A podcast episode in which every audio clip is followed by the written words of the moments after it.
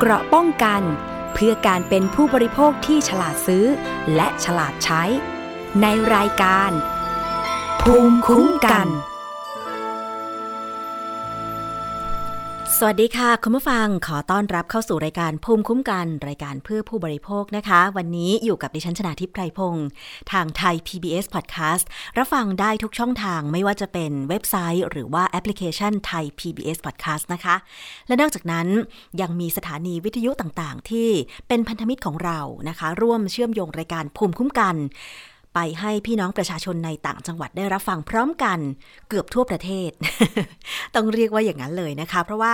มีสถานีวิทยุในเครือของ R Radio หรือวิทยาลัยอาชีวศึกษาหลาย ๆ สถานีนะคะ ที่เชื่อมโยงสัญญาณถ้า ฟังอยู่ในพื้นที่ไหนนะคะ อยากจะส่งข่าวคราว อยากจะร้องเรียนเกี่ยวกับการบริโภค หรือ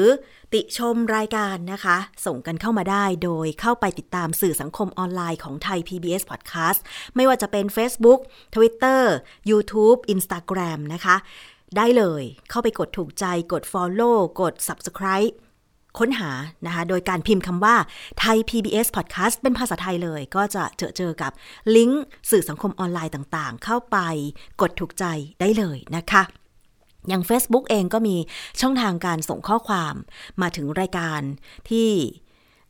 หลาย ๆ รายการของไทย PBS Podcast รวมถึงภูมิคุ้มกันด้วยนะคะ ยินดีเป็นสื่อกลางค่ะนำปัญหาของผู้บริโภคไปสอบถามกับผู้เชี่ยวชาญมาตอบคำถามนะคะ ในหลาย ๆ เรื่องตอนนี้เราคงจะต้องมาเรียนรู้ร่วมกัน บางเรื่องอาจจะเป็นเรื่องใหม่นะคะ แต่บางเรื่องก็เป็นเรื่องที่ เรารู้กันมานานละ เป็นปัญหาก็เรื้อรังมานานละ แต่ว่าแก้ไขปัญหาไม่ได้สักทีนะคะ โดยเฉพาะเรื่องของข้อความสั้นหรือ SMS ที่ส่งเข้ามาในโทรศัพท์มือถือของเราค่ะ โดยปกติแล้วเนี่ย เมื่อเราเปิดใช้บริการ หมายเลขโทรศัพท์ เราก็ต้องไปลงทะเบียนที่ค่ายโทรศัพท์มือถือใช่ไหมคะ ในประเทศไทยก็มีอยู่ 5-6 ค่าย ค่ายใหญ่ ๆ 3-4 ค่ายนะคะ นอกนั้นก็เป็นค่ายที่อาจจะเป็นทางเลือกใช่ไหมคะ แต่ว่าการที่เราจะยินยอมให้ใครเข้าถึงข้อมูลส่วนตัวของเราเนี่ย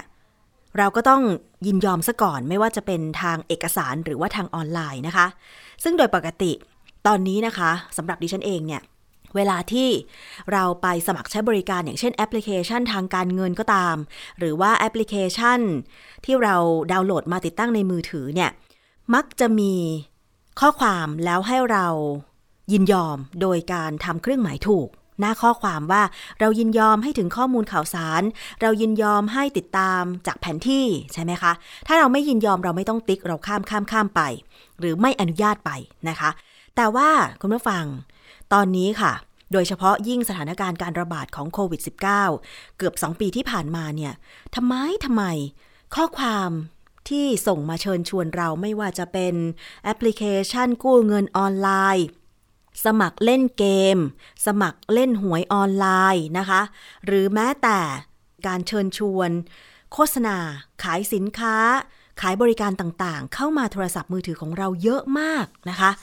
ทั้งๆทที่เราเองก็งงเหมือนกันว่า เอ๊ะ เราเคยไปสมัครตอนไหน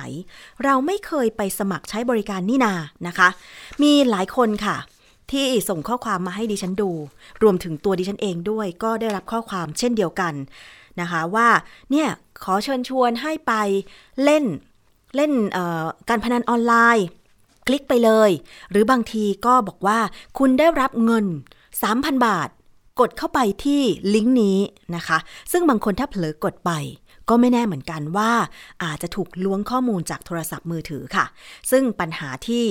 ตอนนี้นะคะ ร้องเรียนไปที่มูลนิธิเพื่อผู้บริโภค หรือสะท้อนออกมาทางสื่อสังคมออนไลน์ที่บอกว่า ได้รับข้อความสั้นหรือ SMS ก่อกวน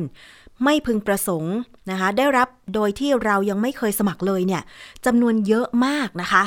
ซึ่งตอนนี้ค่ะทางมูลนิธิเพื่อผู้บริโภค สภาองค์กรผู้บริโภคเนี่ยเขาเปิดช่องทางนะคะ ให้ผู้บริโภคได้ร้องเรียนกันเข้าไปผ่านลิงก์ของ Google ลิงก์ของ Google Form แล้วก็สามารถเข้าไปกรอกรายละเอียด ยืนยันตัวตนว่า คุณชื่อนี้ได้รับข้อความเชิญชวนแบบไม่พึงประสงค์จริง แล้วก็พร้อมกับยืนยันตัวตนไป ซึ่ง ทางมูลนิธิเพื่อผู้บริโภครวบรวมนะคะ รวบรวมทำเป็นหนังสือร้องเรียน ไปร้องเรียนต่อกสทช ค่ะ เมื่อวันที่ 4 ตุลาคม 2564 ที่ผ่านมานะคะ ได้ไปยื่นหนังสือร้องเรียนกับ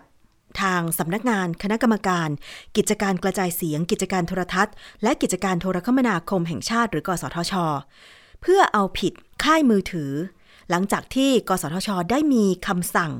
ให้ค่ายมือถือต่างๆ เนี่ยบล็อก SMS ที่มีเนื้อหาหลอกลวง เว็บการพนัน ลามกอนาจารแต่ยังคงพบว่าผู้บริโภคหลายๆ คน ได้รับข้อความกันอยู่นะคะ มีผู้บริโภคที่ยืนยันตัวตนว่าได้รับข้อมูลจริง หลังกสทชมีประกาศให้ค่ายมือถือบล็อกคำสั่งเนี่ยกว่าพันรายเลยทีเดียว ทางมูลนิธิเพื่อผู้บริโภคจึงได้รวบรวม ข้อมูลไปร้องเรียน พร้อมสรุปจำนวน สำหรับผู้บริโภคที่ร้องเรียนแยกไปเป็นเครือข่าย ว่าเครือข่ายไหนมีผู้ร้องเรียนว่าได้รับ SMS ก่อกวนไม่พึงประสงค์อะไรอย่างไรบ้าง ดิฉันได้พูดคุยกับทางคุณนรมนเมฆบริสุทธิ์ ในเรื่องของการร้องเรียนในครั้งนี้นะคะ เราไปฟังค่ะจากคุณนรมนเมฆบริสุทธิ์ รองผู้อำนวยการฝ่ายศูนย์พิทักษ์สิทธิผู้บริโภค มูลนิธิผู้บริโภคค่ะ วันนี้ค่ะ เราจะไปพูดคุยกับทางด้านของคุณนรุมนเมฆบริสุทธิ์นะคะ รองผู้อำนวยการฝ่ายศูนย์พิทักษ์สิทธิผู้บริโภค มูลนิธิเพื่อผู้บริโภคค่ะ เกี่ยวกับประเด็นที่ได้มีการรวบรวม ปัญหาของผู้บริโภคที่ร้องเรียนเข้าไปกว่าพันรายนะคะส่งเป็นหนังสือร้องเรียนต่อกสทช ขอให้มีการจัดการแก้ไขปัญหาเรื่อง SMS ก่อกวนนะคะ สวัสดีค่ะคุณนรุมนค่ะ สวัสดีค่ะ ค่ะ ทราบว่ามีการไปยื่นหนังสือถึง กสทช ใช่ไหมคะ เรื่องนี้เล่าให้ฟังหน่อยค่ะ ว่าเป็นยังไงคะ ค่ะ ก็วันนี้ได้รวบรวมผู้เสียหายนะคะ ที่ประสงค์จะให้เราอ่าดำเนินการต่อกับหน่วยงานรัฐเนี่ย ไปแจ้งกับกสทช ประมาณ 1,000 รายนะคะ ซึ่ง 1,000 รายเนี่ยก็แยกเป็นอ่ากลุ่มผู้เสียหายจากค่ายมือถือต่างๆ นะคะค่ะซึ่งก็มีทั้งค่ายมือถืออันดับต้นๆเนี่ยก็คือ AS นะคะค่ะรองลงมาก็คือ True แล้วก็ d t r a c นะคะ แล้วก็เป็น Fin Mobile นะคะ by Cat แล้วก็ AS กับ True ที่ใช้ 2 ระบบนะคะค่ะแล้วก็เป็นของ NT นะคะลดลดอะหลั่นกันลงมาแต่มากที่สุดก็คือ AS นะคะ ซึ่งปัญหาที่วันนี้อ่าเรานำไป เจอเนี่ยเรารวบรวมตั้งแต่วันที่ 23 จนถึง 30 กันยานะคะ จริง ๆ เรามีข้อความที่ส่งแจ้งเบาะแสมาทั้งหมดเนี่ย 4,000 กว่าลายโอ้นะคะค่ะแต่ว่าอ่าผู้บริโภคที่ส่งข้อมูลครบถ้วนอย่างเช่นอ่าให้ข้อมูลส่วนส่วนบุคคลมาด้วยอะนะคะอ่าก็จะมีประมาณพันลายนะคะมาจริงๆ แล้วมีมีเกือบ 5,000 ลายด้วยนะคะ แล้วก็จริงๆ แล้ว SMS ที่ส่งมาเนี่ยก็จะมีหลักๆนะคะ ก็จะเป็น SMS เอ่อที่ สินเชื่อเงินกู้นะคะค่ะลามกอนาจารนะคะแล้วก็ชวนทำงานก็มีนะคะข่มขู่ก็มีนะคะแล้วก็มี SMS ประมาณว่าคุณได้รับเงินบริจาค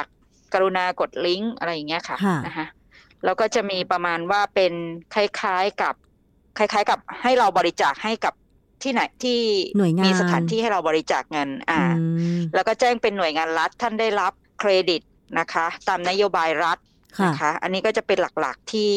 จะเยอะแล้วก็ร้องเรียนเข้ามาเยอะนะคะ ส่วนโทรศัพท์จะเป็นลักษณะเหมือนกับมีคนโทรมาทวงหนี้ทั้งที่ไม่ได้เป็นหนี้นะคะอืมแล้วก็จะมีประมาณว่า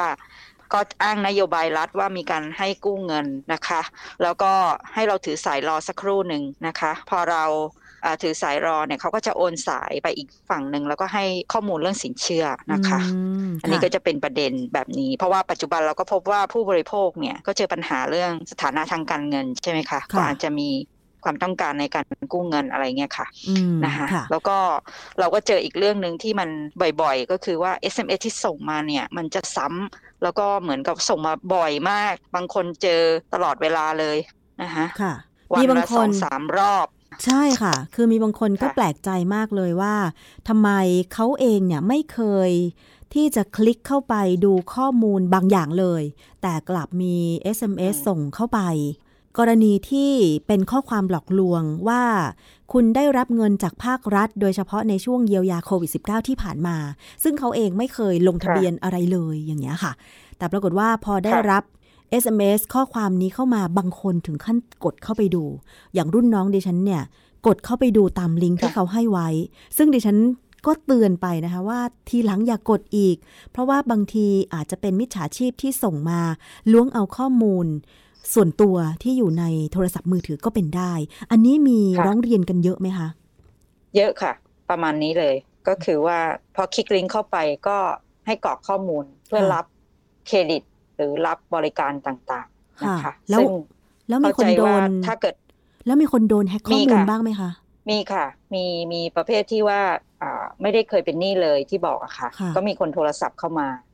นะคะ มาทวงหนี้ของญาติมาทวงหนี้แล้วญาติคนนั้นก็ไม่ได้กู้นะคะ ก็ปรากฏว่าก็อ้างข้อมูลว่าญาติเป็นหนี้อยากให้จัดการหนี้เอาเงินมาใช้หนี้แทนหน่อยอะไรอย่างเงี้ยค่ะนะคะ ซึ่งซึ่งประเด็นต่างๆ เหล่านี้เราคิดว่ามันเกี่ยวกับค่ายโทรศัพท์มือถือนะคะ เพราะว่ามันเป็นเรื่องที่มันมีเรื่องการทำคอนเทนต์พรอไวเดอร์ก็คือหมายถึงว่ามันมีบริษัทที่จัดทำพวกระบบข้อความต่างๆ ใช่ไหมคะค่ะแต่ว่าการที่จะส่งข้อความเข้ามาในมือถือเราได้เนี่ยมันจะเป็นเหมือนกับค่ายโทรศัพท์นี่ก็จะได้รับส่วนแบ่ง เราจะเห็น SMS ยกตัวอย่าง ก็เช่น เวลาที่เราไปคลิก ส่ง SMS ข้อความข่าวกันเช้าๆ ใช่ไหมคะ ใช่ หมายถึงอ่าอันนี้หมายถึงส่วนแบ่งระหว่างเจ้าของคอนเทนต์ระหว่างใช่ค่ะ กับค่ายมือถือที่เป็นค่ายมือถือ เมื่อก่อนก็มีนะคะคุณนรมนใช่ค่ะ เมื่อก่อนอย่างสถานีวิทยุที่ทำรายการเพลงผลิตรายการเพลงเนี่ย ก็จะมี SMS เข้าไปขอเพลง อันนี้ก็จะมีการแบ่งส่วนแบ่งการตลาดกันเหมือนกัน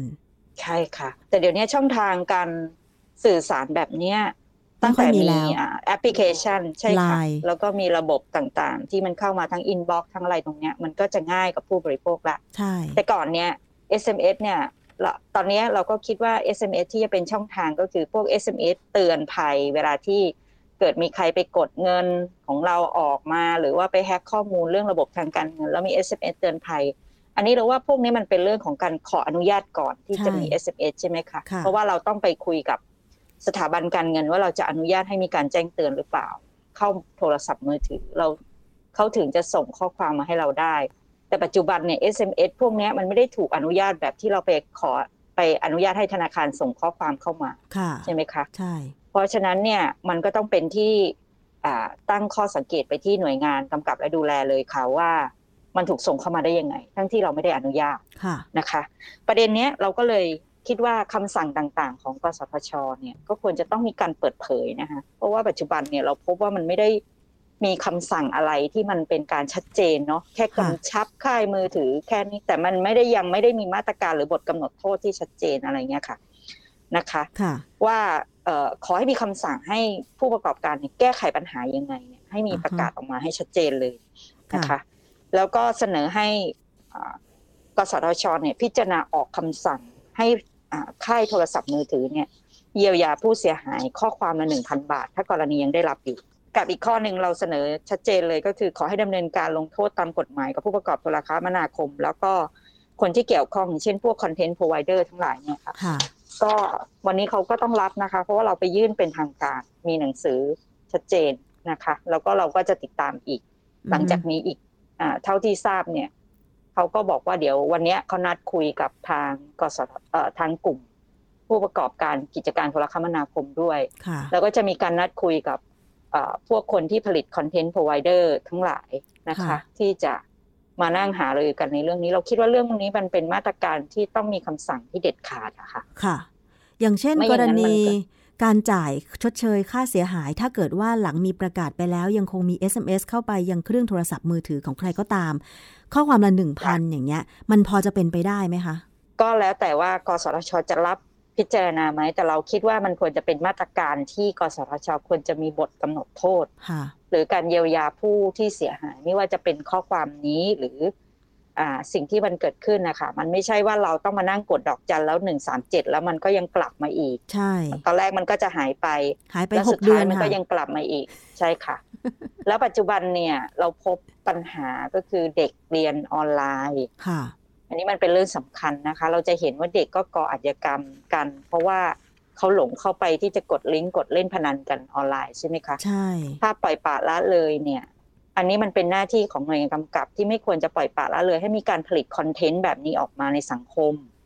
นะคะ ไม่ว่าจะเป็นเว็บอนาจารหรืออะไรก็แล้ว แต่ที่มันถูกสร้างขึ้นมาเพื่อหลอกให้เด็กเข้าไปกดลิงก์แล้วก็เด็กก็เอาเงินมาลงทุน บางคนก็เอาไปเล่นแบบคล้ายๆ แชร์ลูกโซ่ในออนไลน์ที่เราจะเห็นข่าวที่ไปจี้ป้นร้านทองใช่ไหมคะใช่ซึ่งอันเนี้ยเราก็คิดว่า มันเป็นเรื่องที่มาตรการหน่วยงานกำกับ มันต้องออกมาจัดการอย่างชัดเจน มันไม่ใช่แค่กำชับไงค่ะ คือถ้าไม่มี SMS จากพวก content provider ที่มาเช่าพื้นที่เพื่อส่ง SMS ไปเชิญชวน เล่นการพนันออนไลน์ ภาพลามกอนาจารหรือการเล่นเกมแม้แต่เล่นเกม ที่เด็กๆมองว่ามันก็แค่ความสนุกสนานไม่ได้จริงจังอะไรไม่น่าจะมีพิษภัย แต่ว่าเมื่อเขาเสียเวลากดเข้าไปแล้วเล่น แล้วเด็กบางคนเนี่ย ถึงขั้นติดเกมแบบต้องเอาเงินไปเติมเติมเกมอะไรอย่างเงี้ย มันก็กลายเป็นว่า พ่อแม่ต้องมารับภาระค่าใช้จ่ายเหล่านี้กับลูกๆอีก แล้วบางคนเนี่ย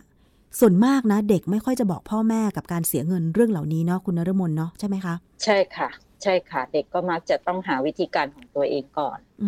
นะคะ เพราะว่าก็กังวลถ้าไปบอกพ่อแม่เนาะก็จะโดนดุด่าค่ะ ก็อาจจะถูกดุแล้วค่ะ แต่ว่า หลักการก็คือว่าถ้ามันไม่มีเลยมันก็จะดีนะคะ เพราะว่าเราส่งเสริมให้การทำทุกอย่างเนี่ยมันอยู่ในระบบออนไลน์ มันก็ควรจะมีการจัดการปัญหาในระบบตั้งแต่ต้นนะคะ แล้ววันนี้ท่านไหนที่ออกมารับหนังสือร้องเรียนครั้งนี้คะค่ะ วันนี้เป็นท่านรองสุทธิศักดิ์นะคะ ท่านรองสุทธิศักดิ์ตันตะโยธิน รองเลขาธิการกสทช สายงานโทรคมนาคม ค่ะ ท่านได้กล่าวอะไรไว้บ้างไหมคะ ก็ท่านก็บอกว่าวันนี้จะเร่งรัดในเรื่องการจัดการปัญหาโดย ตอนนี้ก็เชิญหลายหน่วยงาน เช่น ถ้าเราเรียกกันสั้นๆ ก็ตำรวจไซเบอร์นะคะเข้ามาดู เพราะว่ามันมีเรื่องการโทรศัพท์เข้ามาทวงหนี้นะคะ ซึ่งบางทีมันเป็นเสียงของคนต่างชาตินะคะท่านก็บอกว่าเดี๋ยวท่านจะติดต่อประชุมแล้วอาจจะเชิญธนาคารแห่งประเทศไทยมาคุยเรื่องแอปพลิเคชันที่ผิดที่อ่ามันมีลิงก์ระบบออนไลน์เข้าไปในการกู้ยืมเงิน นะคะซึ่งอันเนี้ยก็อาจจะต้องเชิญหลาย ๆ หน่วยงานมาหารือเรื่องการแก้ปัญหาต่าง ๆ นะคะคะแต่เราคิดว่าสุดท้ายเนี่ยถ้าค่ายมือถือมีระบบจัดการที่เรียกว่ามันจะต้องมีการยืนยันตัวตน หรือมันจะต้องมีการยืนยันข้อมูลของผู้ที่ใช้บริการก่อนเนี่ยมันน่าจะมีความปลอดภัย ทั้งในเรื่องการคุ้มครอง แล้วก็วันนี้ก็เน้นเรื่องการคุ้มครองข้อมูลส่วนบุคคลนะคะว่า การกระทำใด ๆ ไม่ว่าตอนนี้เราไม่รู้ว่าค่ายมือถือเอาสิทธิ์อะไร ของเราไปขายไปให้ข้อมูลกับคอนเทนต์พรอไวเดอร์ให้ส่งข้อมูลกลับมาหาเราได้เนี่ยนะคะใช่ อันนี้มันเป็นสิทธิ์อะไรนะคะซึ่งตอนนี้กสทชก็ตอบเราไม่ได้ในเรื่องนี้เนาะแต่ว่าเราก็คิดว่ามาตรการการคุ้มครองผู้บริโภค ในเรื่องของการคุ้มครองข้อมูลส่วนบุคคลเนี่ยมันเป็นเรื่องสำคัญค่ะ อันนี้เห็นด้วยเลยนะคะไม่ว่าจะเป็นเรื่องอะไร ไม่ว่าจะเป็นเรื่องไหนก็แล้วแต่ เพราะคุณต้องได้รับอนุญาตจากผู้ใช้บริการก่อนทั้งนั้นค่ะ คุณถึงจะมีสิทธิ์ที่จะเอาข้อมูลเขาไปใช้ได้ อย่างเมื่อก่อนเนี่ยเรายังคิดว่า เอ๊ะเป็นเพราะว่าเราเไปลงทะเบียนตามห้างสรรพสินค้าใช้บริการอะไรหรือเปล่า เขาถึงมีข้อความส่งมาถึงเรา แต่ปรากฏว่าหลังๆนี่ไม่ใช่ละนะคะดิฉันเองก็ได้รับข้อความ ลิงก์โฆษณาเชิญชวนเล่นหวยออนไลน์ พนันออนไลน์กันเต็มไปหมดเลยนะคะ ง่ายๆว่าถ้าเราไปลงทะเบียนเอาไว้ เพื่อให้เขาสามารถส่ง SMS หรือข้อความมาได้เนี่ยค่ะ มันจะต้องมีข้อข้อมูลระบุไว้ว่าเราอนุญาต ให้เขาส่ง SMS ในการประชาสัมพันธ์ข้อมูลข่าวสารได้ค่ะนะคะ เราจะเห็นว่าตอนนี้ไม่ว่าเราจะเข้าเว็บไซต์หรืออะไรก็แล้ว แต่ที่เราไปสมัครสมาชิกเขาก็จะถามเราว่าเขาสามารถที่จะส่งข้อมูลไม่ว่าจะผ่าน ข้อมูลผ่านทางอีเมล หรือข้อมูลผ่านทาง SMS เนี่ยเราต้องให้เราได้ ซึ่งใช่ค่ะ ซึ่งอันนั้นก็เป็นการอนุญาตโดยเราใช่ไหมคะ แต่เราก็จะได้อ่านข้อความว่าเราอนุญาตให้เขาขนาดนะคะ ในการประชาสัมพันธ์ แต่ตอนนี้มันไม่ได้มีระบบแบบนี้เข้ามาถามเรา แต่อยู่ๆมันมีพวกข้อความหรือ SMS ที่ไม่ได้รับอนุญาตส่งมาให้เรานะคะ อันนี้มันต้องมีคำตอบว่ามันได้มาได้ยังไงใช่นะคะ ตอนนี้มีคนถูกแฮ็กเกี่ยวกับบัตรเครดิต เยอะมากเลยนะคะ คุณนรมนดิฉันเห็นเพื่อนรอบข้าง ที่โพสต์เตือนทางสื่อสังคมออนไลน์เนี่ยไม่แน่ใจเหมือนกันว่า มันล้วงข้อมูลมาจากข้อความทางมือถือเหล่านี้หรือเปล่า อันนี้พอมีข้อมูลไหมคะค่ะ มาล่าสุดที่เราเจอน้องรายหนึ่งก็เจอเรื่องปัญหาเรื่องบัตรเครดิตที่ไปใช้อยู่ที่ประเทศเนเธอร์แลนด์ค่ะนะคะ ทั้งที่เขาก็ถือบัตรเครดิตเอาไว้เนี่ย อยู่ในไทย แต่สิ่งที่เราพบใช่ค่ะ ตำรวจก็สันนิษฐานว่าน่าจะเกิดจากการที่เราไปทิ้งข้อความหรือเบอร์โทรศัพท์ไว้ใน Facebook ซึ่งเราเคยเป็นคนที่ไปแบบคล้าย ๆ เหมือนเราไปซื้อเพื่อโพสต์ข้อมูลนะคะให้มันซื้อแอดโฆษณา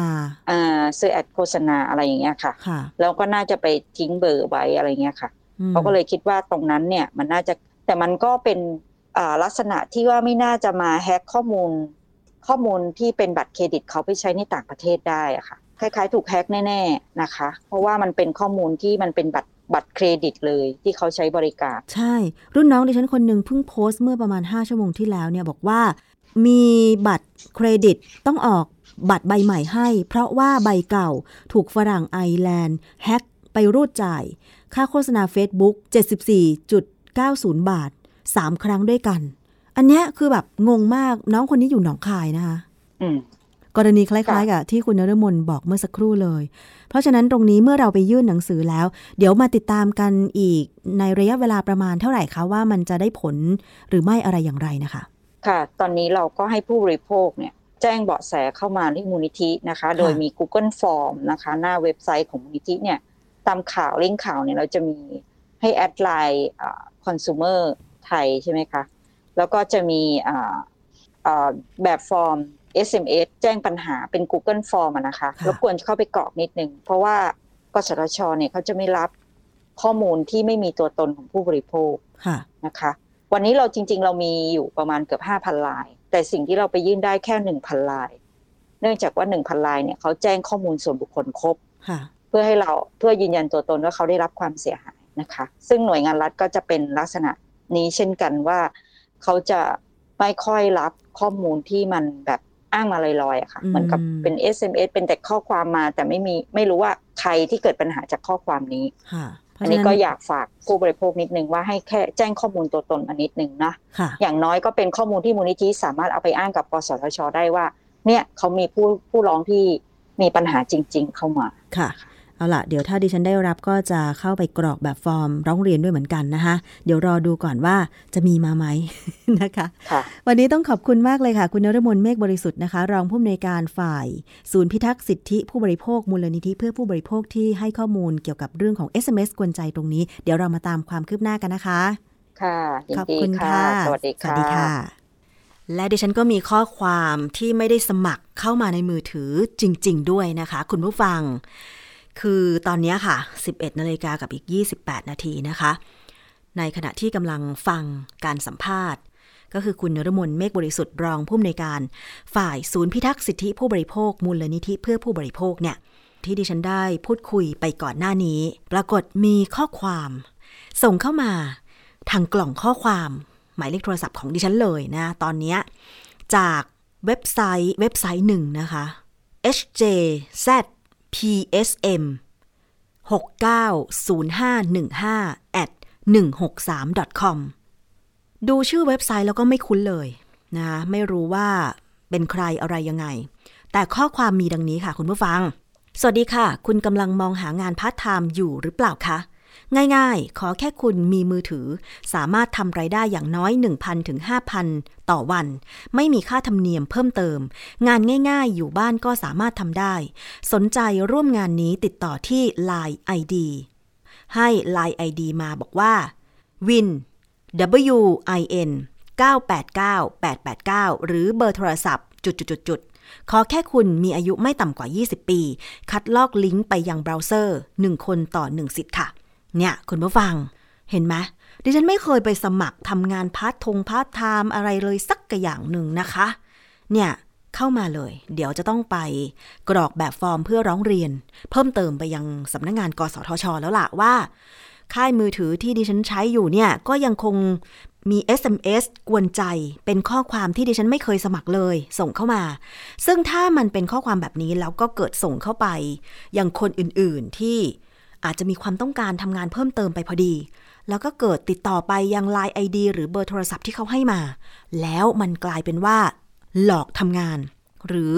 หลอกเอาข้อมูลอย่างอื่นล่ะ จะทำยังไงนะคะ คือตอนนี้มันมีการหลอกทำงานด้วย คุณผู้ฟังถ้าใครติดตามรายการภูมิคุ้มกันของเราเป็นประจำ ทางผู้สื่อข่าวของสถานีประชาชนก็คือคุณอภิกนาบุราริศแล้วก็คุณประพาสเลิศวิไลเนี่ยก็มักจะนำกรณีที่ร้องเรียนเข้ามายังรายการสถานีประชาชนเข้ามา สัมภาษณ์ต่อเพื่อที่จะให้รายละเอียดข้อมูล แก่คุณผู้ฟังด้วย โดยเฉพาะกรณีหลอกลวงทำงานพาร์ทไทม์นี่แหละจริง ๆ ปกติเวลาเราไปสมัครทำงาน ประจำหรือพาร์ทไทม์ที่ไหน เราไม่จำเป็นจะต้องเสียเงินให้เขาก่อนใช่ไหม คือ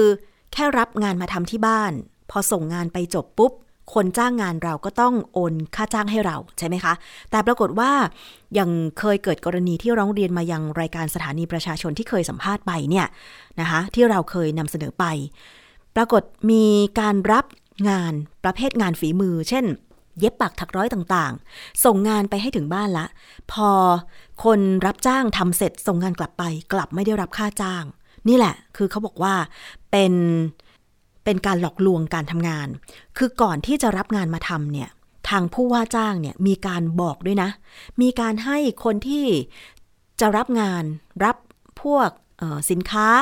หรือว่าพวกกิฟต์ช็อปต่างๆ มาประดิษฐ์ที่บ้านเนี่ย จะต้องวางเงินมาจำด้วย แล้ว บางคนเนี่ยอยากทำงานพาร์ทไทม์มากเพราะว่าช่วงโควิดตกงานนะคะ ก็เลยอยากจะมีรายได้เพิ่มอะไรอย่างเงี้ย อย่างน้อยก็มาจุนเจือครอบครัวจ่ายค่าน้ำค่าไฟ ปรากฏจ่ายเงินค่ามัดจำสินค้าไป บางคนก็เป็นหลักพัน บางคนก็เป็นหลักหมื่นนะ แล้วรับงานเข้ามาทำนะคะ เสียเงินไปแล้วรับงานมาทำส่งของกลับไปของที่ทำเสร็จแล้วอะส่งกลับไป ปรากฏไม่ได้ค่าจ้างอีก เสียทั้งเงินมัดจำไป แล้วก็ยังไม่ได้ค่าจ้างเสียเวลานั่งหลังขดหลังแข็ง คือโดนหลอกซ้ำโดนหลอกซ้อน อันนี้ต้องระวังกันมาก ๆ อย่างข้อความที่ดิฉันเพิ่งได้รับว่าถ้าคุณกำลังมองหางานพาร์ทไทม์ อยู่เนี่ยนะคะง่ายๆ ขอแค่คุณมีมือถือ สามารถทำรายได้อย่างน้อย 1,000ถึง5,000 บาทต่อวัน เราไม่รู้เลยว่าเป็นงานอะไร บางคนบอกว่าอุ้ยงานสบาย โทรไปดีกว่า ไม่แน่นะ คุณอาจจะโดนหลอกให้ทำงานผิดกฎหมาย เช่น พวกทวงหนี้หนี้แอปพลิเคชันกู้เงินผิดกฎหมาย ซึ่งถ้าคุณหลงเข้าไปอยู่ในขบวนการของเขาเนี่ย ถ้าเกิดว่ามีการตามจับ ได้เนี่ย คุณก็ต้องรับโทษตามกฎหมายนะคะ เหมือนกับเขาด้วย เพราะฉะนั้นเนี่ย ข้อความเหล่านี้มันสร้างความเดือดร้อนมากเลย เนี่ย ดิฉันใช้ค่ายทรูนะ บอกไว้เลยนะ เพราะว่าอย่างที่คุณนรุมนบอกว่า มีประชาชนร้องเรียนไป โดยยืนยันตัวตนแล้วก็แนบหลักฐานไปให้กสทชนะคะจำแนกตามค่ายมือถือเนี่ย เครือข่ายที่ร้องเรียนมากที่สุดอันดับหนึ่งก็คือ AIS ค่ะจำนวน 1,000 กว่ารายเนี่ย AIS รวบรวมได้ 460 ราย ลองรองลงมาค่ะ อันดับ 2 ก็คือ True จำนวน 353 ราย อันดับ 3 คือ d t แทจำนวน 165 ราย อันดับ 4 ก็คือ Fin Mobile จำนวน 5 ราย อันดับ 5 ก็คือ My by Cat 5 รายนะคะประเด็นปัญหาที่พบมากที่สุดก็คือ SMS สินเชื่อกู้เงินออนไลน์นะคะ รองลงมาก็คือเจอหลายรูปแบบเลย และอันดับ 3 ก็คือ SMS เชิญชวนเล่นพนันออนไลน์ อันดับ 4 SMS รบกวน เหมือนดิฉันนี่แหละนะคะแล้วก็อันดับ 5 ก็คือโทรศัพท์ให้กู้เงินนะคะแล้วบางทีมันมีโทรศัพท์แบบนี้ด้วยนะ โทรมาเสนอขายสินค้าอะไรก็ไม่รู้ แล้วมีดนตรีให้เราฟัง พอเรากดรับปุ๊บมีดนตรีให้เราฟัง บางคนเนี่ยอยากรู้ว่าคือโทรศัพท์อะไรก็เปิดฟังไป ในขณะที่เปิดฟังเนี่ยไม่แน่นะ เขาอาจจะดึงดึงสายของเราเข้าระบบของเขาเรียบร้อย กลายเป็นว่าเราไม่รู้อิโนอิเนอะไรเลย กลายเป็นลูกค้าของเขากลายเป็นลูกหนี้ของเขาอะไรอย่างเงี้ย คือกสทชต้องจัดการขั้นเด็ดขาดไม่ให้ค่ายมือถืออะไปทำธุรกรรมกับพวกที่ผลิตคอนเทนต์ชักจูง ผู้บริโภคโดยที่เขาไม่ได้สมัครแบบเนี้ย ให้มันสิ้นซากไปให้มันเหลือกรณีเหลือศูนย์นะคะ คุณผู้ฟังนะคะ เนี่ยขนาดทำรายการเองเนาะก็ยังเจอเองเลย เพราะฉะนั้นเดี๋ยวจะร้องเรียนไปนะคะ เป็นอีกหนึ่งกรณีก็แล้วกัน ให้กสทชได้รับทราบว่าเนี่ย ค่ายมือถือยังไม่สามารถจัดการได้เลยนะ ข้อความที่เราไม่ได้สมัครเนี่ย มันมาจากเว็บไซต์อะไรก็ไม่รู้นะคะ คุณผู้ฟังจำไว้นะอย่าไปสมัครนะคะ ดิฉันจะแจ้งอีเมล หรือว่าเว็บไซต์อีกครั้งหนึ่ง ดิฉันได้รับข้อความจาก hjzpsm 690515 เครื่องหมายแอด163 com นะเป็นข้อความเชิญชวนทำงานพาร์ทไทม์ยังไม่แจ้งว่าเป็นขยะหรอก เดี๋ยวจะรวบรวมข้อมูลหลักฐาน ส่งให้กสทช ก่อนนะคะ คุณผู้ฟังอะเพื่อจะได้ไป จัดการกับค่ายมือถือที่ยังปล่อยให้มี SMS รบกวนเหล่านี้มายังหมายเลขโทรศัพท์ของผู้ใช้บริการนะคะ คุณผู้ฟัง เอาละนี่คืออีกเรื่องหนึ่งเนาะที่ที่เป็นปัญหาก็คือหลาย ๆ ท่านเนี่ยตอนนี้นะคะ ต้องต้องเข้าสื่อสังคมออนไลน์อย่าง Facebook หรือ IG เป็นต้นใช่ไหมคะ เมื่อคืนที่ผ่านมาค่ะ คุณผู้ฟังหลายคนงงสงสัยมากเลย ตั้งแต่ประมาณ3ามทุ่มนะคะ ปรากฏว่าทำไมเข้า Facebook ไม่ได้ ทำไมเข้า Instagram ไม่ได้นะนึกว่าบัญชีของตัวเองโดนบล็อกโดนแฮกหรืออะไรก็ตาม ดิฉันเองยังคิดนะ ปรากฏไม่ใช่อย่างนั้นค่ะ มีแถลงการช่วงดึกๆ เข้ามาจาก Facebook นะคะ คือพอเข้า IG เข้า Facebook ไม่ได้หลายคน มีสื่อสังคมออนไลน์อย่างอื่น เช่น TikTok หรือ Twitter ปรากฏติดเทรนด์ทวิตเตอร์เลยนะคะ ก็คือว่า IG ล่ม Facebook ล่มทั่วโลกนะคะ ซึ่งล่าสุดค่ะ ทางมาร์คซักเกอร์เบิร์กนะ CEO ของ Facebook ก็ได้ออกแถลงการณ์นะคะ ประกาศว่า Facebook Instagram WhatsApp และ Messenger กลับมาออนไลน์ได้แล้ว และขออภัยผู้ที่พึ่งการบริการของ Facebook ที่ได้รับผลกระทบในครั้งนี้นะคะโดยเฉพาะคนที่ขายของออนไลน์ทาง Facebook เนี่ยคนที่จะต้อง Facebook Live ขายของนะคะหรือ IG หรืออะไรก็ตามเนี่ยได้รับผลกระทบแน่นอน แล้วคือ Facebook เนี่ยตอนนี้เขามี ยิงแอดโฆษณาใช่ไหมก็เก็บค่าบริการจากคนที่เข้าไปใช้บริการยิงโฆษณาตรงนี้ด้วย เพราะฉะนั้นได้รับผลกระทบแน่นอนนะคะทีมวิศวกรของ Facebook เนี่ยกล่าวถึงปัญหาความขัดข้องที่ทำให้ไม่สามารถใช้งานได้ชั่วคราว โดยชี้แจงว่า ขณะนี้ Facebook สามารถกลับมาใช้งานได้แล้ว ส่วนสาเหตุเกิดจาก Conflict Router แกนกลางผิดพลาดทำให้ไม่สามารถเชื่อมต่อระหว่างศูนย์ข้อมูลได้ ส่งผลให้การบริการหยุดชะงักนะคะเหตุขัดข้องที่เกิดขึ้นส่งผลกระทบต่อเครื่องมือและระบบภายในของ Facebook ด้วย จึงทำให้การแก้ไขปัญหาล่าช้าออกไป ทั้งนี้ยังไม่พบว่า ข้อมูลผู้ใช้งานถูกละเมิดจากเหตุขัดข้องดังกล่าว อย่างไรก็ตามนะคะ Facebook เข้าใจถึงผลกระทบในการติดต่อสื่อสารของผู้ใช้งาน และขออภัยต่อเหตุการณ์ที่เกิดขึ้นค่ะ ขณะที่ไบรอันเครฟนักข่าวด้านไซเบอร์ของนิวยอร์กสหรัฐอเมริกา ก็ได้ทวีตข้อความผ่านทวิตเตอร์นะคะ บอกว่ากรณีนี้เกิดจาก Domain Name Server หรือตัวแปลงชื่อเว็บไซต์ ไปเป็นรหัส IP หรือพูดให้เข้าใจง่ายๆ ก็คือ ระบบการอ่านรหัสเข้าเว็บไซต์ ที่เครือ Facebook ใช้บริการมีปัญหาค่ะ เช่นเดียวกับเว็บไซต์ blog.cloudflare.com ก็อธิบายว่าน่าจะเกิดจากปัญหาเดียวกัน หลังจากทดลองพยายามหาตัวอ่านรหัสเข้าเว็บไซต์ Facebook แล้ว ไม่สามารถทำงานได้ตามปกติ เหตุการณ์ที่เกิดขึ้นนะคะ กระทบไปทั่วโลกเลย เสมือนกับว่ามีคนดึงสายเคเบิลออกจากระบบทำให้การสื่อสารผ่านทางแพลตฟอร์มนี้หยุดชะงักลงไป องค์กรที่ใช้งานหรือธุรกิจที่ใช้แพลตฟอร์ม Facebook นี้เนี่ยก็ได้รับผลกระทบจำนวนมากด้วยทำให้การสื่อสารต้องผ่านแพลตฟอร์มอื่นอะคุณผู้ฟัง คือตอนนี้โลกมันเปลี่ยนไปเนาะการทำงานของเราเนี่ยผ่านสื่อสังคมออนไลน์ มากขึ้นมากขึ้นนะ บางคนก็บอกว่า Facebook เข้าไม่ได้ก็ไม่เห็นเป็นไร ก็นอนหลับพักผ่อนไป แต่บางคนเนี่ยเขาไม่ใช่อย่างนั้นไง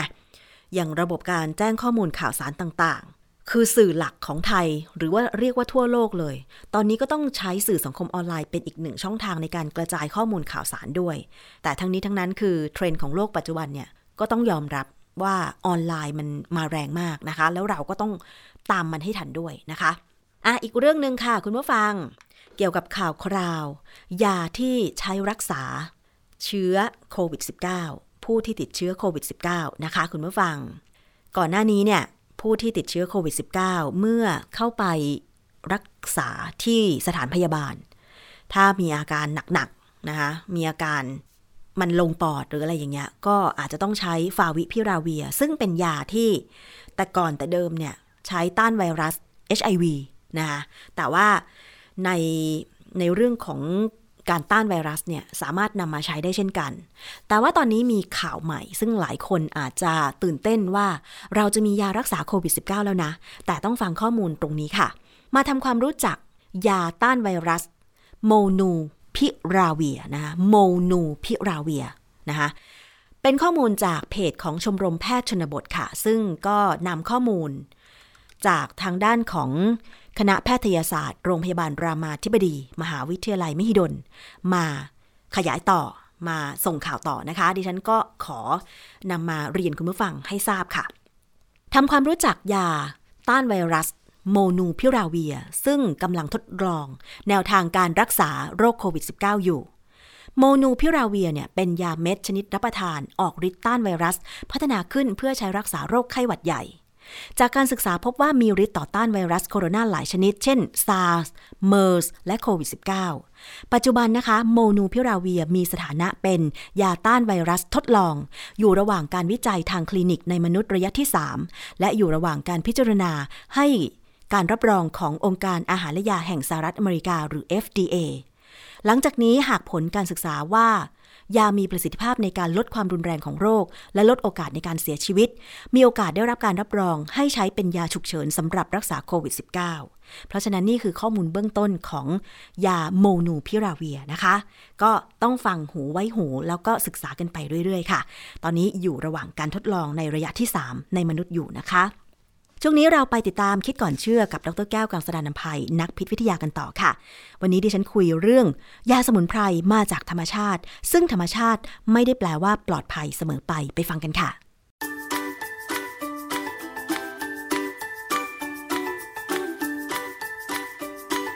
ช่วงคิดก่อนเชื่อ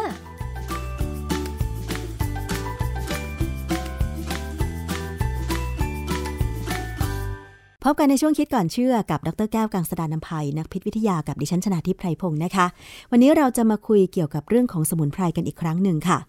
หลายคนนะคะชอบที่จะบริโภค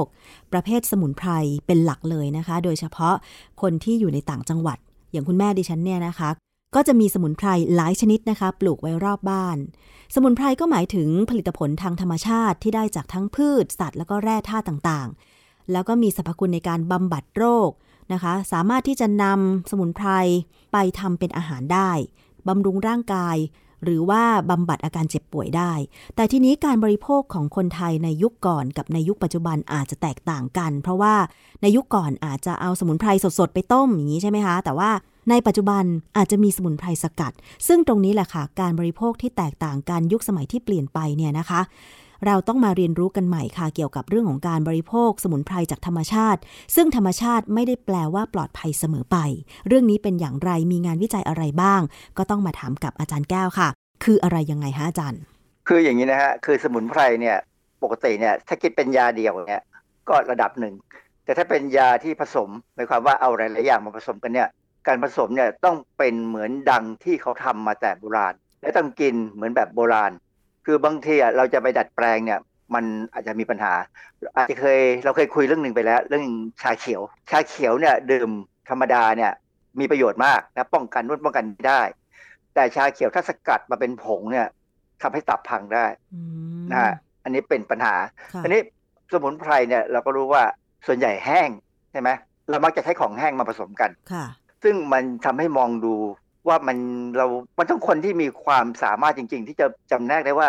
พืชแห้งๆเนี่ยส่วนใบส่วนรากส่วนดอกเนี่ยมันจริงหรือเปล่า มันคือใช่ไหมค่ะเพราะว่าเวลาผมสังเกตร้านขายยาสมุนไพรเนี่ยนะ ส่วนที่ดูเป็นปัญหาที่สุดคือราก คือรากมันก็เหมือนรากอะค่ะ เรารากไม้มันก็คล้ายๆกัน เขาจะรู้ได้ไงว่ารากนี้คืออะไรต่ออะไร ดังนั้นเนี่ยมันจึงก่อปัญหาที่เป็นตัวอย่างที่จะคุยในวันนี้ให้ฟังว่า ไปเจอข้อมูลว่ามีงานเรื่องหนึ่งบทความชื่อ Aristolochic Acid Nephropathy a Worldwide Problem เอ่อ Aristolochic เนี่ยเป็นชื่อตระกูลของต้นไม้นะฮะค่ะแล้ว nephropathy เนี่ยก็คือการที่ไตมีปัญหาไตพังอะไรอย่างเงี้ยนะ มันเป็นปัญหาทั่วโลกเลย บทความนี้ตีพิมพ์ในวารสารชื่อ Kidney International ก็คือเป็นวารสารเกี่ยวกับไตโดยเฉพาะนะฮะค่ะในปี 2008 เขาให้ข้อมูลประมาณว่าในช่วงปี 1998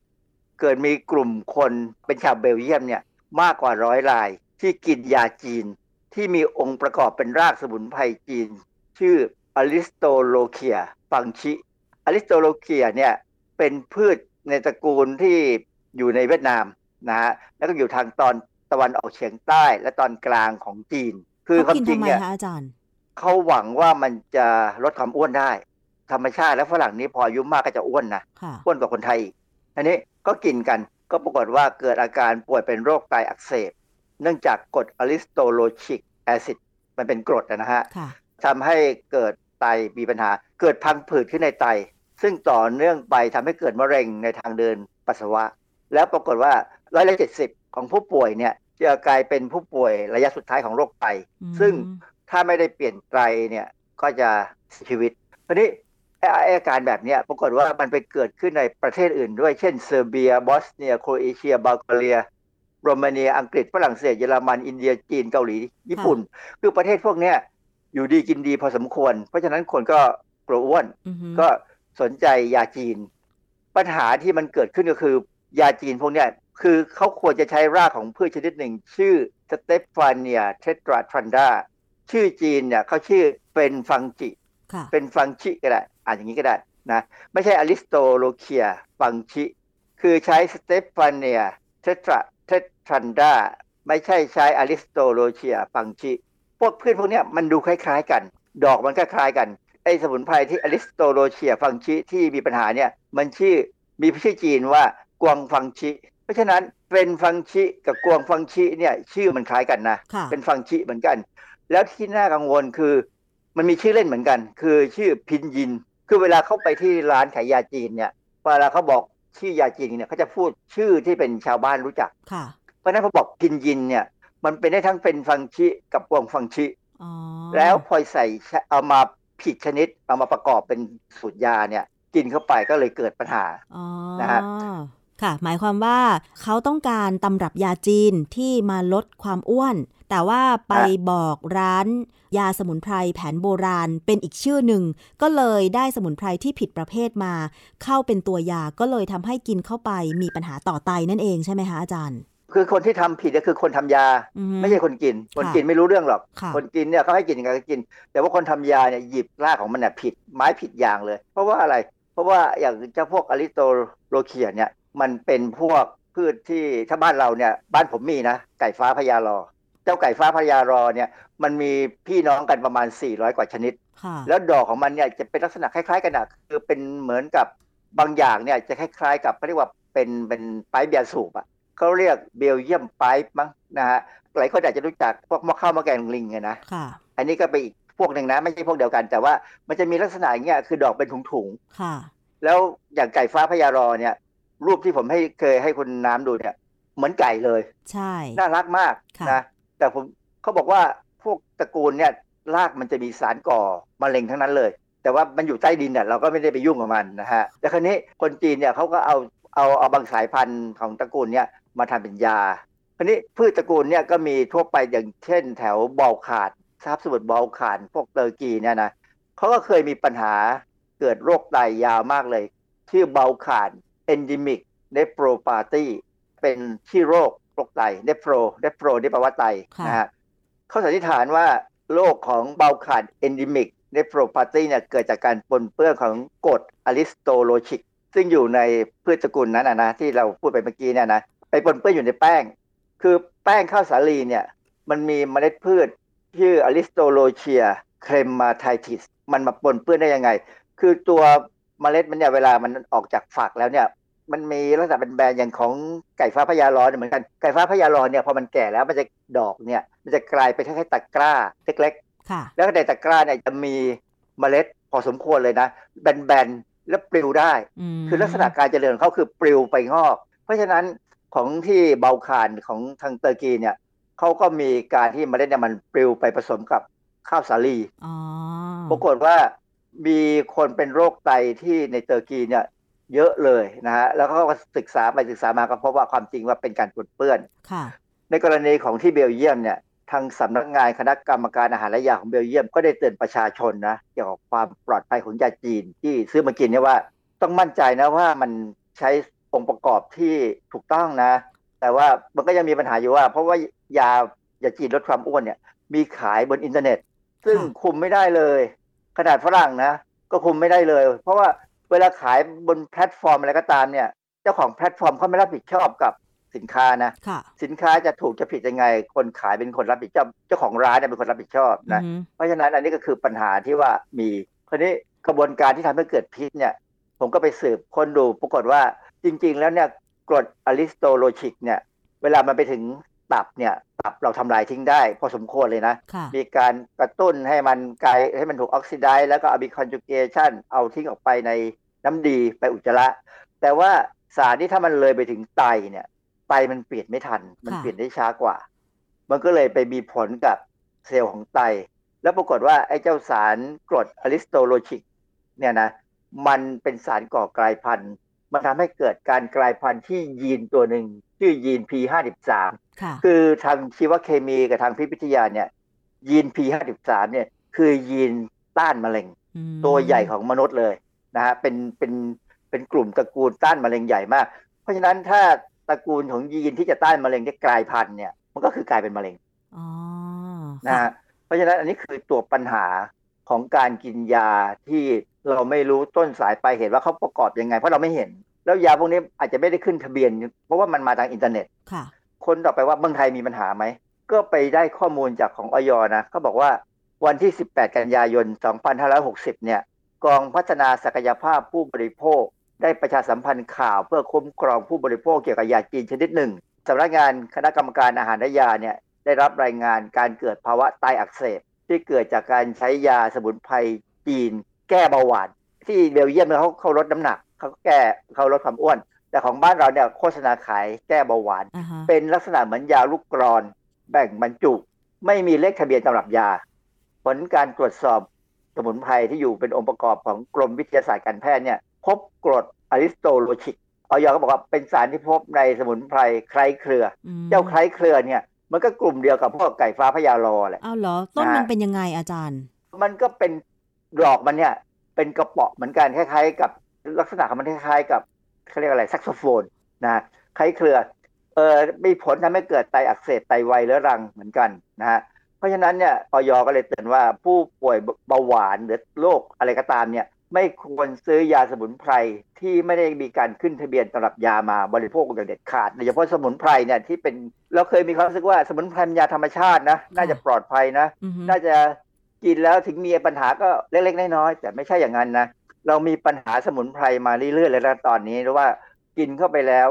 ทำให้ไตมีปัญหาค่ะเพราะไตมันเป็นบริเวณที่จะทำลาย สารแปลกปลอมอือฮึเอ่ออย่างยาแก้คันคอเนี่ยสมมติเราคันคอไอเนี่ย มันก็มีสมุนไพรให้เป็นยาลูกอมปรากฏว่ามียาหลายตัวได้ได้ผลชัดมากเลยนะผมไม่อยากบอกบอกชื่อนะอมเข้าไปแล้วเนี่ย ได้ผลดี แต่ปรากฏว่าตลาดก็มีข้อมูลว่าคนที่อมมากๆเนี่ยไตมีปัญหาอือฮึผมก็เลยต้องหยุดอมค่ะแต่ว่าคือถ้าเราอมแป๊บเดียวเนี่ยนะครั้งเดียวนานๆครั้งเนี่ยไม่มีปัญหาหรอกไตเราสู้ไหวแต่ว่าถ้าจะต้องอมยาวๆเนี่ยอย่าทำอย่างนั้น เปลี่ยนไปอมลูกสมุนไพรตัวอื่น คือพยายามเปลี่ยนนะอย่าไปอมซ้ำซากค่ะ อาจารย์คะ สรุปแล้วจากงานวิจัยทั้งที่เบลเยียม เกี่ยวกับสารอาริสโตโลเคียเฟงชิ แล้วก็มาถึงข่าวที่มีการเตือนจากออยของไทย เกี่ยวกับการใช้ สมุนไพรจีนแก้เบาหวาน ที่มีส่วนผสมของสมุนไพรคล้ายเครือเนี่ย ก็คือสรุปแล้วมันเป็นสารตัวเดียวกันก็คืออาริสโตโลชิก ใช่ไหมคะอาจารย์ แสดงว่าจริง ๆ แล้วเนี่ย สารตัวนี้ในแต่โบราณมามีการใช้หรือเปล่า แล้วในปัจจุบันนี้ทำไมถึงมีการนำกลับมาใช้แล้วก็โฆษณาว่ามันเป็นสมุนไพรที่ทั้งลดความอ้วนหรือว่าแก้เบาหวานคะอาจารย์ คือเขาใช้ผิด คือเขาใช้รากคือไอ้ตัวจริงที่ต้องใช้เนี่ยมันเป็นอีกสายพันธุ์เลยคนละคนละเรื่องเลยสเตปฟันเนี่ยเทตราครันดาเนี่ยเป็นอีกเรื่องหนึ่งเลยนะ แต่ว่าพอมาถึงรากเนี่ย รากเขาคล้ายกันค่ะเพราะฉะนั้นเวลารากมันคล้ายกันเนี่ย เวลามีคนเอามาขายร้านขายยาร้านขายยาจะดูไม่ดีก็ได้ เพราะฉะนั้นจริงๆเนี่ยร้านขายยาจีนเนี่ยจะต้องชำนาญเป็นพิเศษ ความจริงมันมีวิธีทดสอบว่ารากเนี่ยมีองค์ประกอบสำคัญไหมคือบ้านเรายังไม่ได้คุมถึงขนาดนั้นอือฮะสมุนไพร ยาสมุนไพรเนี่ยเราไม่ได้คุมมากถึงเหมือนกับยาแผนปัจจุบันค่ะนะฮะซึ่งอันเนี้ยถ้ากรณีอย่างเงี้ยมันเกิดขึ้นในบ้านเรามากๆแล้วเนี่ยอาจจะต้องถึงต้องปรับระบบกันใหม่แล้วมั้งว่า ยาที่เข้ามาถึงร้านขายยาเนี่ยจะต้องมีการทดสอบว่าเป็นยาตัวไหนจริง ๆ เพราะว่าความจริงเนี่ยเขามีวิธีการทดสอบนะค่ะตำราสมุนไพรจีนเนี่ยหรือสมุนไพรไทยก็ตามเนี่ยเขาจะมีวิธีการบอกว่าอันนี้คืออะไร อันนี้คืออะไรอ๋อ ต้ค่ะองต้องต้องรู้แต่ต้องเป็นผู้รู้จริงค่ะๆไม่ใช่ว่าสักแต่ว่าส่งมาแล้วก็เอาใส่เก๊ะไปเดี๋ยวก็หยิบเอาไปใช้มันอันอย่างนั้นไม่ได้เลยนะอือฮึต้องมีระบบในอนาคตอาจจะต้องทำระบบเหมือนกันเนื่องจากว่าถ้าเราพยายามจะใช้สมุนไพรให้เป็นประโยชน์ คือความจริงมันเป็นประโยชน์นะค่ะยาสมุนไพรเนี่ยมันลดการนำเข้ายานอก ถ้าเราสามารถรู้อย่างฟ้าทลายโจรเงี้ยยังมีคนเราอย่างอื่นมาผสมมามามาหลอกได้ใช่ไหมใช่แล้วถ้าเรา ไม่ชินเนี่ยมันก็ขมเหมือนกันอะ เพราะฉะนั้นเนี่ยเออคือเราก็นึกว่าเรากินสำหรับพืชที่สามารถนำมาใช้ในการบำบัดโรคได้ อย่างเช่นสเตฟาเนียเทตรันดาเนี่ยนะคะ ในไทยมีไหมคะ แล้วมันชื่ออะไรคะอาจารย์อ๋อคงไม่มีคงไม่มีในบ้านเราเพราะว่ามันอยู่ตั้งแต่เวียดนามไล่ขึ้นไปถึงจีน ซึ่งแสดงว่าต้องการความเย็นนะนะคือบ้านเรามันไม่เย็นเท่าเวียดนามใช่ไหมเวียดนามนี่เหนือเหนือนี่เขามีหิมะตกเหมือนกันนะเพราะฉะนั้นมันก็ไล่ขึ้นไปอย่างนั้นอะ คือเป็นพืชประจำถิ่นของเขา ซึ่งบ้านเราเนี่ย เพราะฉะนั้นจริงๆเนี่ยความผมอยากจะจะให้ผู้ฟังเนี่ยเข้าใจว่ายาสมุนไพรเนี่ยมีประโยชน์ ถ้าเป็นยาที่เรารู้จักดีนะ แต่ว่าเราต้องมั่นใจว่าคนปรุงยาเนี่ยเขาปรุงถูกและเขาละเอียดที่จะใช้องค์ประกอบที่มาตรฐานค่ะ เพราะฉะนั้นต่อไปนี้ความเชื่อเกี่ยวกับการใช้ รากของไก่ฟ้าพญาลอไคร้เครือนะหรือว่าพืชในวงไก่ฟ้าพญาลอเนี่ยไม่ควรนำมาใช้ใช่ไหมคะ เพราะว่ามันมีความเป็นพิษก่อให้เกิดโรคมะเร็งได้ใช่ไหมคะอาจารย์ คือความเป็นพิษของพืชเนี่ยนะบางครั้งเนี่ยถ้าใช้ในปริมาณที่ถูกต้องมันก็เป็นประโยชน์เพราะฉะนั้นอย่างไคร้เครือนี่คงจะมีการใช้เป็นสมุนไพรบางอย่าง แต่คงใช้ปริมาณที่เขามีกำหนดนะค่ะแม้กระทั่งอย่างเราบอกว่า พวกสมุนไพรหรือแม้กระทั่งพวกที่เราใช้กินปรุงอาหารผักชีอะไรพวกเนี้ย ผักชีต้นหอมกระหล่ำกระเทียมเนี่ยสารในนั้นเนี่ยถ้ามากเกินไปก็เป็นสารก่อมะเร็งได้นะแต่ว่าปริมาณที่เรากินอยู่ปัจจุบันนี้มันไม่มีมันไม่ไม่ถึงอย่างนั้น แต่ถ้ากินมากเกินไปอย่างเคยมีกรณีหนึ่งวันช่วงหนึ่งที่ญี่ปุ่นเนี่ยสนใจผักชีไทยมากเลย กินผักชีไทยกันเป็นเป็นบ้าเป็นหลังอะผมยังกังวลเลยนะว่า มันจะมากจนก่อปัญหาไหมเนี่ย เพราะว่า ผมมีบทความเก่าๆพอสมควรนะ ที่เขาบอกว่าในผักชีเนี่ย มีสารก่อกลายพันธุ์เหมือนกัน อืมค่ะแต่ต้องกินมากมากโอ้โหมากจนไม่ใช่คนธรรมดากินอะจะมีปัญหาค่ะ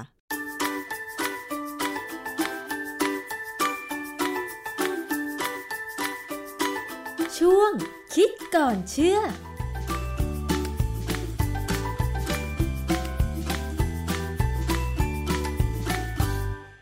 และนี่ก็คือช่วงคิดก่อนเชื่อกับดรแก้วกังสดานนภัยนักพิษวิทยานะคะ ได้ทราบกันไปแล้วเกี่ยวกับเรื่องของสมุนไพรค่ะ ซึ่งบางชนิดถ้าเกิดว่านำมาใช้